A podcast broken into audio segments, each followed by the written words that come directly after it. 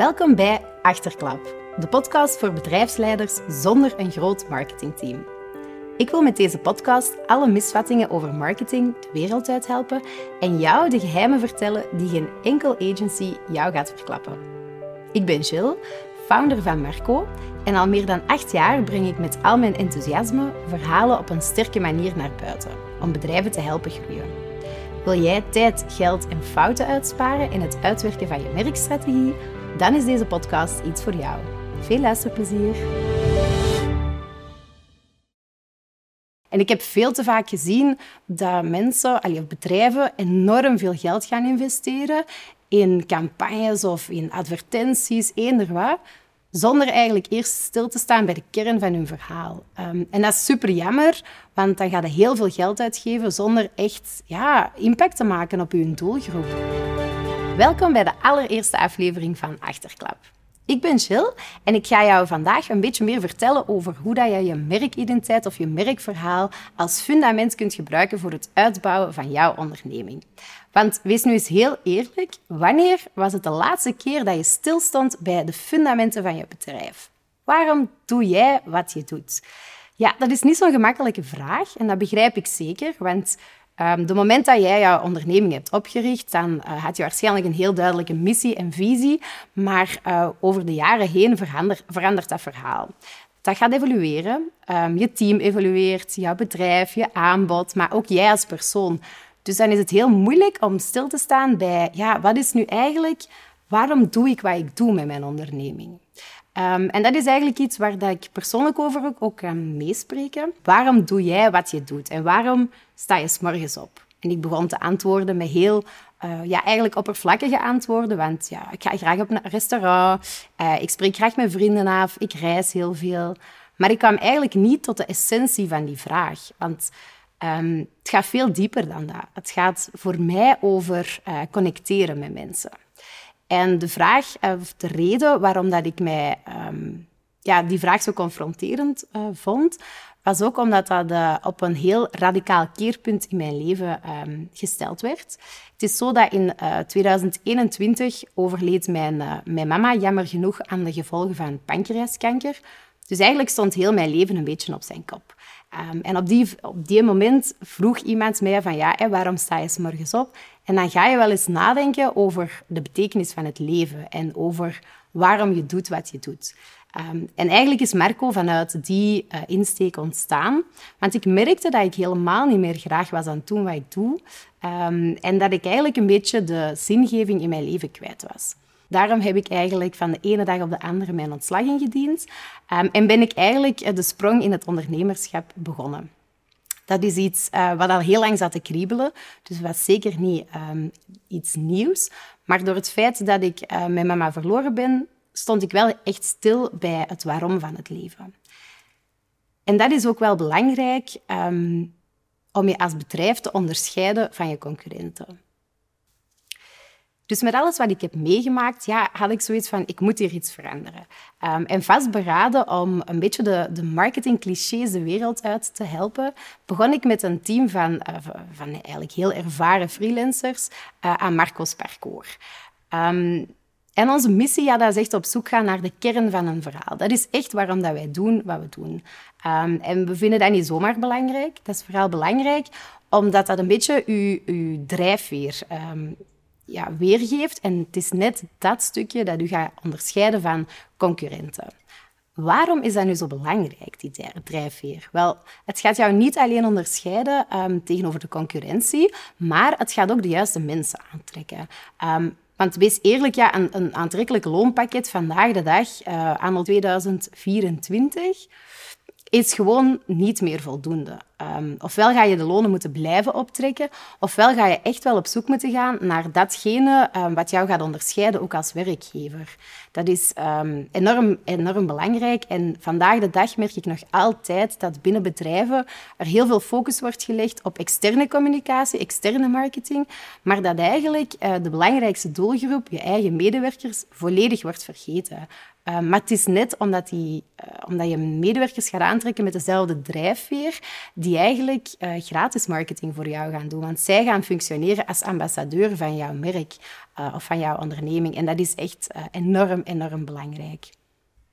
Maar hoe pak je die merkidentiteit nu juist aan? Hoe ga je op zoek naar uh, dat verhaal dat jou gaat onderscheiden? Wel, er zijn verschillende marketingmodellen voor. Uh, de een al een beetje relevanter dan een andere. Maar um, voor mij is een van de relevantste op dit moment nog altijd die van Simon Sinek. Um, het heet The Golden Circle. En waarom? Omdat hij eigenlijk echt tot de kern gaat. Um, de Golden Circle van, van Simon Sinek bestaat uit drie cirkels eigenlijk echt een heel eenvoudig model. De buitenste cirkel staat voor, de, voor wat je doet, de what. De middelste cirkel staat dan weer voor hoe je de dingen doet, de how. En de middelste cirkel staat uh, voor je purpose, je doel, de why, zoals hij het noemt in zijn model. Um, en de meeste bedrijven die gaan eigenlijk communiceren van buiten naar binnen. Die gaan eigenlijk vertellen van wat we doen, bijvoorbeeld uh, het maken van machines. Daarna gaan ze communiceren over hoe dat ze het doen. Bijvoorbeeld door uh, heel gebruiksvriendelijk materiaal te creëren. Waarom ze doen wat ze doen, vergeten ze vaak. Staan ze niet bij stil.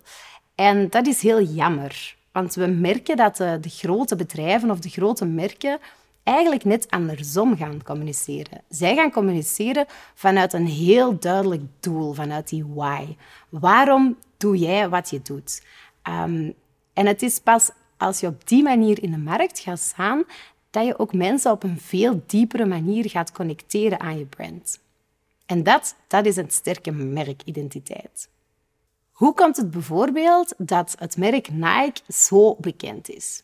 Eigenlijk in alles wat zij doen of communiceren, um, gaan zij uit vanuit een heel, heel sterk uh, principe. Omdat Nike vertrekt vanuit een heel duidelijke why. Hun why klinkt als volgt. Bij Nike geloven we in de kracht van sport om levens te veranderen. We willen atleten inspireren over heel de wereld en we geloven dat iedereen een atleet is, ongeacht het niveau of de vaardigheid. En dit is al jaren de purpose van Nike. In alles wat zij doen, vertrekken zij vanuit die heel dat heel duidelijk doel um, om eigenlijk van iedereen een atleet te maken. Hun baseline, Nike Just Do It, is een van de krachtigste um, baselines die ooit zijn gemaakt. En ik ben ervan overtuigd dat het ook daarom is dat het merk na 60 jaar nog altijd zo overtuigend is. Omdat zij ook in elke vorm van communicatie gaan vertrekken vanuit die baseline, vanuit die purpose. Um, en dat zie je eigenlijk in alles terug. Maar hoe komt dat nu eigenlijk? Wel, de kracht van de Golden Circle ligt in het feit hoe wij als mensen informatie verwerken. Um, dat is eigenlijk gebaseerd op neurowetenschappelijke principes en psychologische inzichten.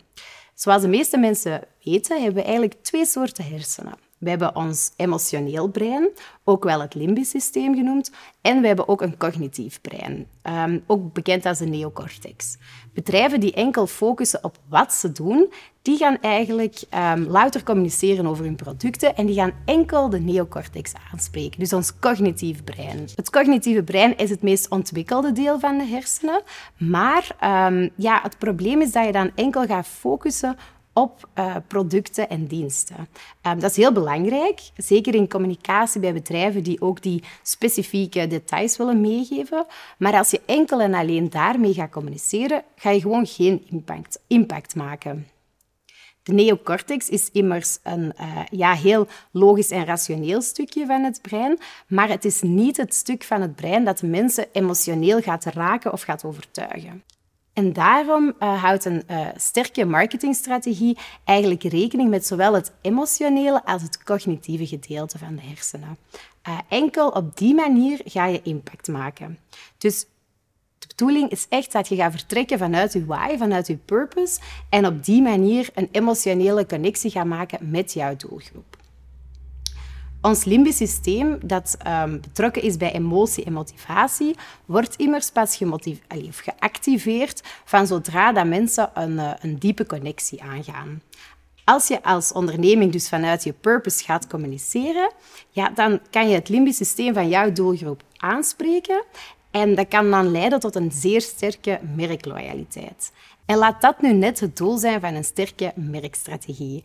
Jouw doelgroep converteren tot echte brandambassadeurs. We zien de impact van de why ook effectief bij de consument. Uit onderzoek blijkt bijna altijd dat mensen willen kopen van een bedrijf uh, dat hen de beste kwaliteit biedt. Producten met uh, de beste functies, de uitstekende service, alles tegen de beste prijs. Maar als we gaan kijken naar um, bedrijven met de hoogste loyaliteit, dan zie je dat die eigenlijk zelden die dingen hebben. Dus dat niet enkel het rationeel gedeelte van het brein wordt aangesproken.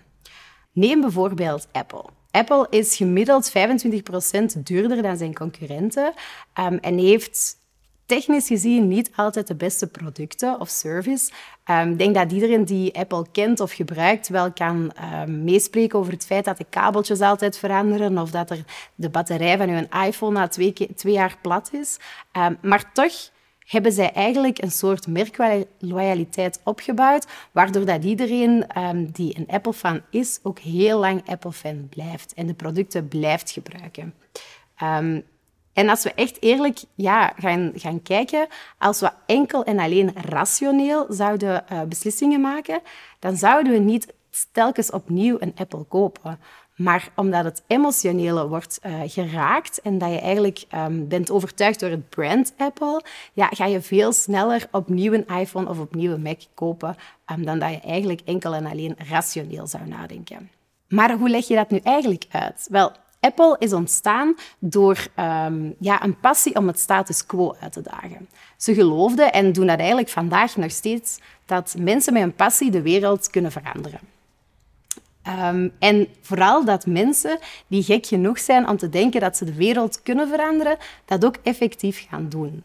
Um, in 1997 zei Steve Jobs letterlijk tijdens een, uh, tijdens een van zijn speeches: We willen de mensen die de wereld hebben veranderd eren. Sommige van die mensen leven nog en anderen niet meer. Maar moesten ze er nog zijn, zouden ze sowieso een Mac als computer hebben.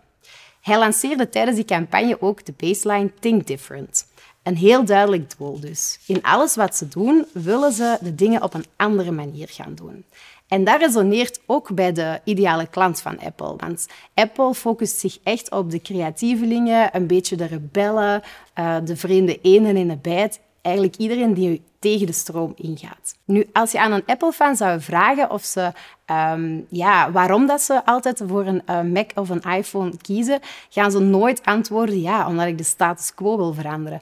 Maar ze gaan eerder uh, een, rationeel antwoord geven. Bijvoorbeeld de gebruiksvriendelijkheid of het design of dergelijke. Um, maar zoals, we eerder ook, allez, zoals ik eerder zei, zijn Apple-producten helemaal niet um, de rationele keuze om te kopen.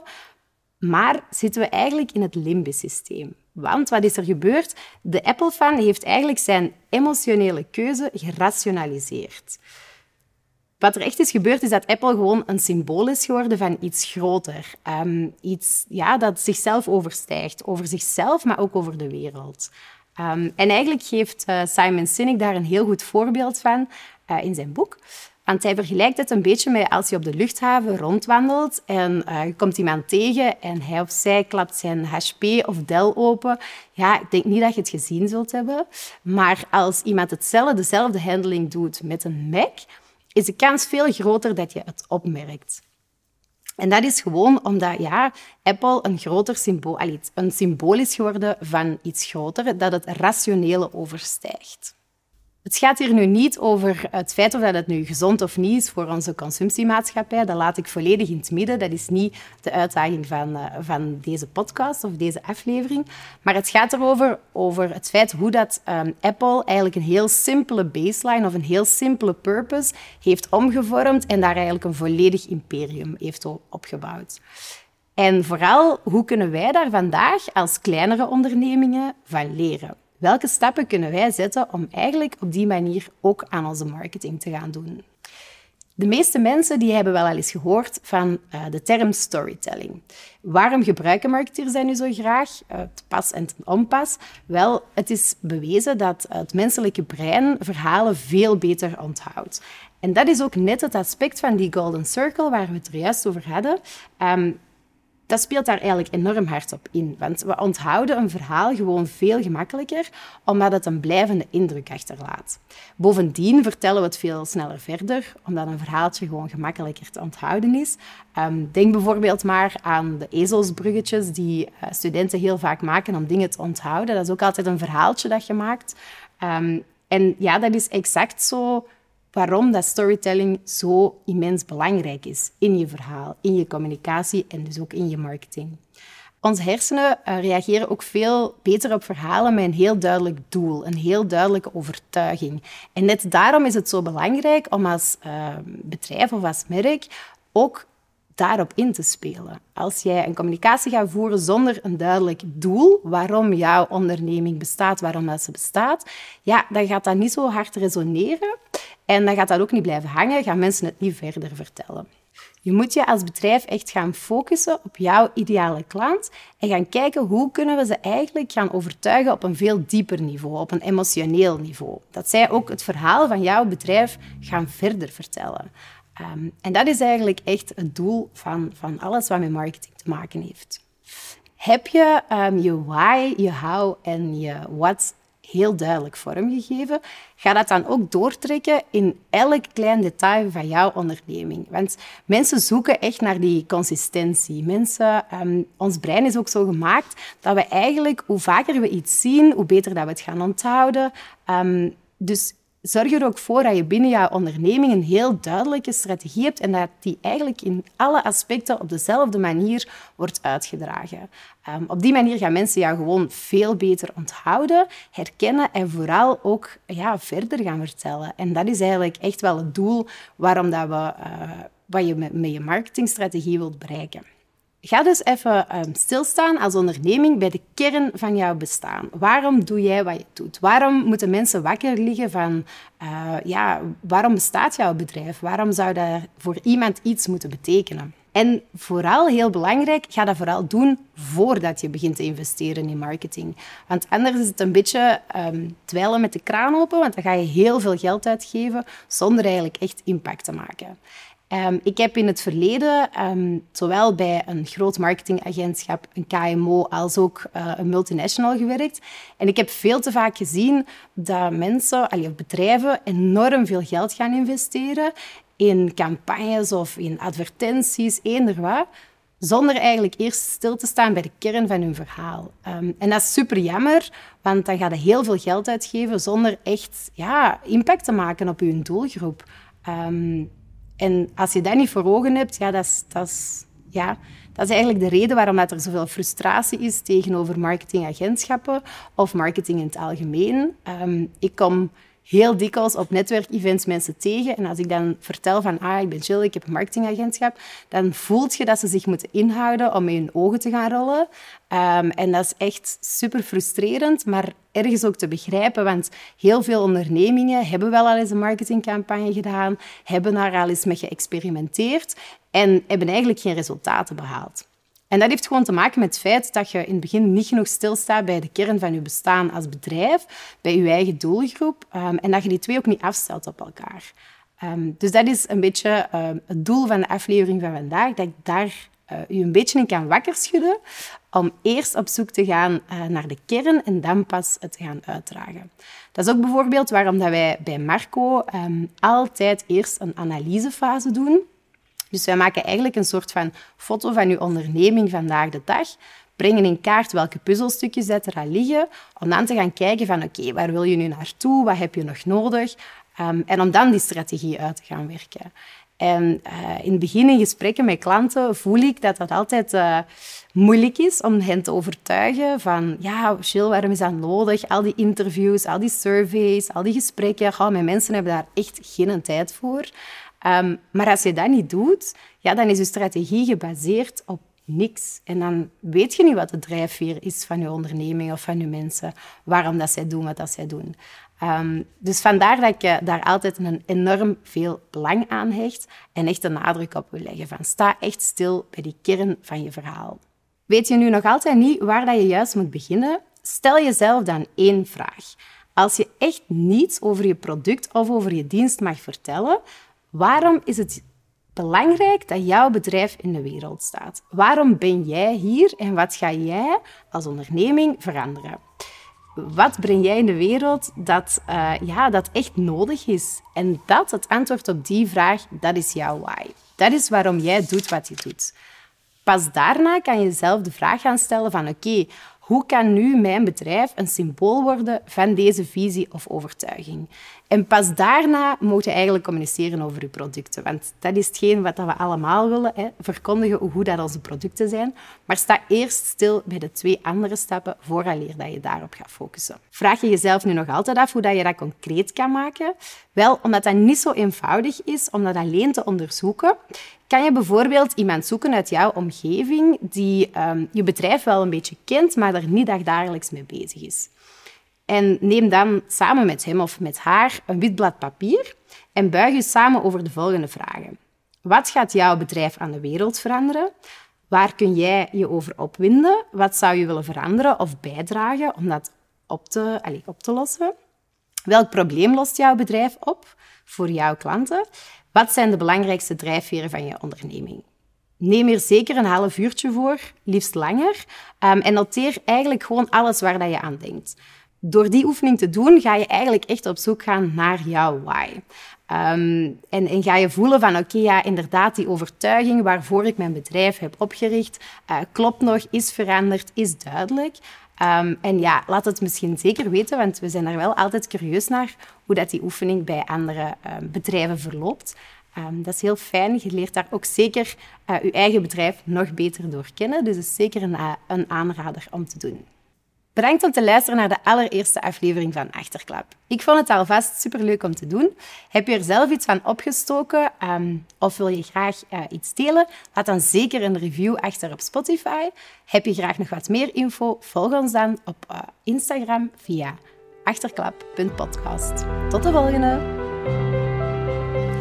Heeft deze aflevering jou aan het denken gezet? Abonneer je dan zeker op onze podcast via Spotify.